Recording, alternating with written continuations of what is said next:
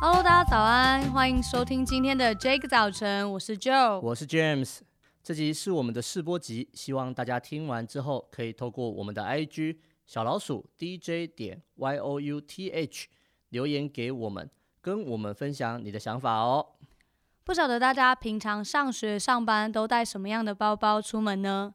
我想书包应该是大部分学生上学的标准配备啦。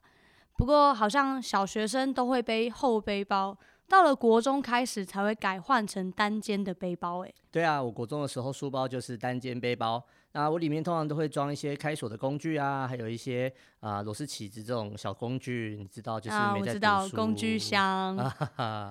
我国中的学校背包也是单肩背包。我记得那个时候同学的书包大概会有几种不同的风格，有涂鸦派的啦，徽章吊饰挂一整串的啦，有重的跟砖头一样的啦。当然也有那种书包比较扁的薄饼派。James，你以前是什么派？当然是薄饼派呀。我刚刚不是讲我只有放那些工具有的没的，因为书都放在学校啊，谁会带回家啦？又不会读。原来 James 是薄饼派的。到了大学之后，大部分的人都没有学校书包可以背了，我也是啊，所以我就开始去找一些很潮的运动后背包当做上学包。可是，一开始都找不到适合我的，还有几次我还把书包的背带给背断，真的快气死了。后来才找到一个比较适合我、比较耐重而且轻量的背包。哇，那一背上去，肩膀上的重量真的轻松很多哎！哦，你竟然把背带都背断，你里面也是跟我一样放榔头吗？光听就觉得很重。其实虽然说每个人生活中呢，啊不不一定都需要背很重的包包出门，但生活中还是难免会遇到有压力跟重担，你需要想办法来承担。在圣经诗篇六十八篇十九节说：“天天背负我们重担的主。”就是拯救我们的神是应当称颂的。嗯，这里说到这一位神是天天背负我们重担的主，每一天不管遇到什么样的压力、挑战、困难跟疲惫，上帝他都为我们承担。而且上帝不只是为我们承担重担的神，他更是拯救者。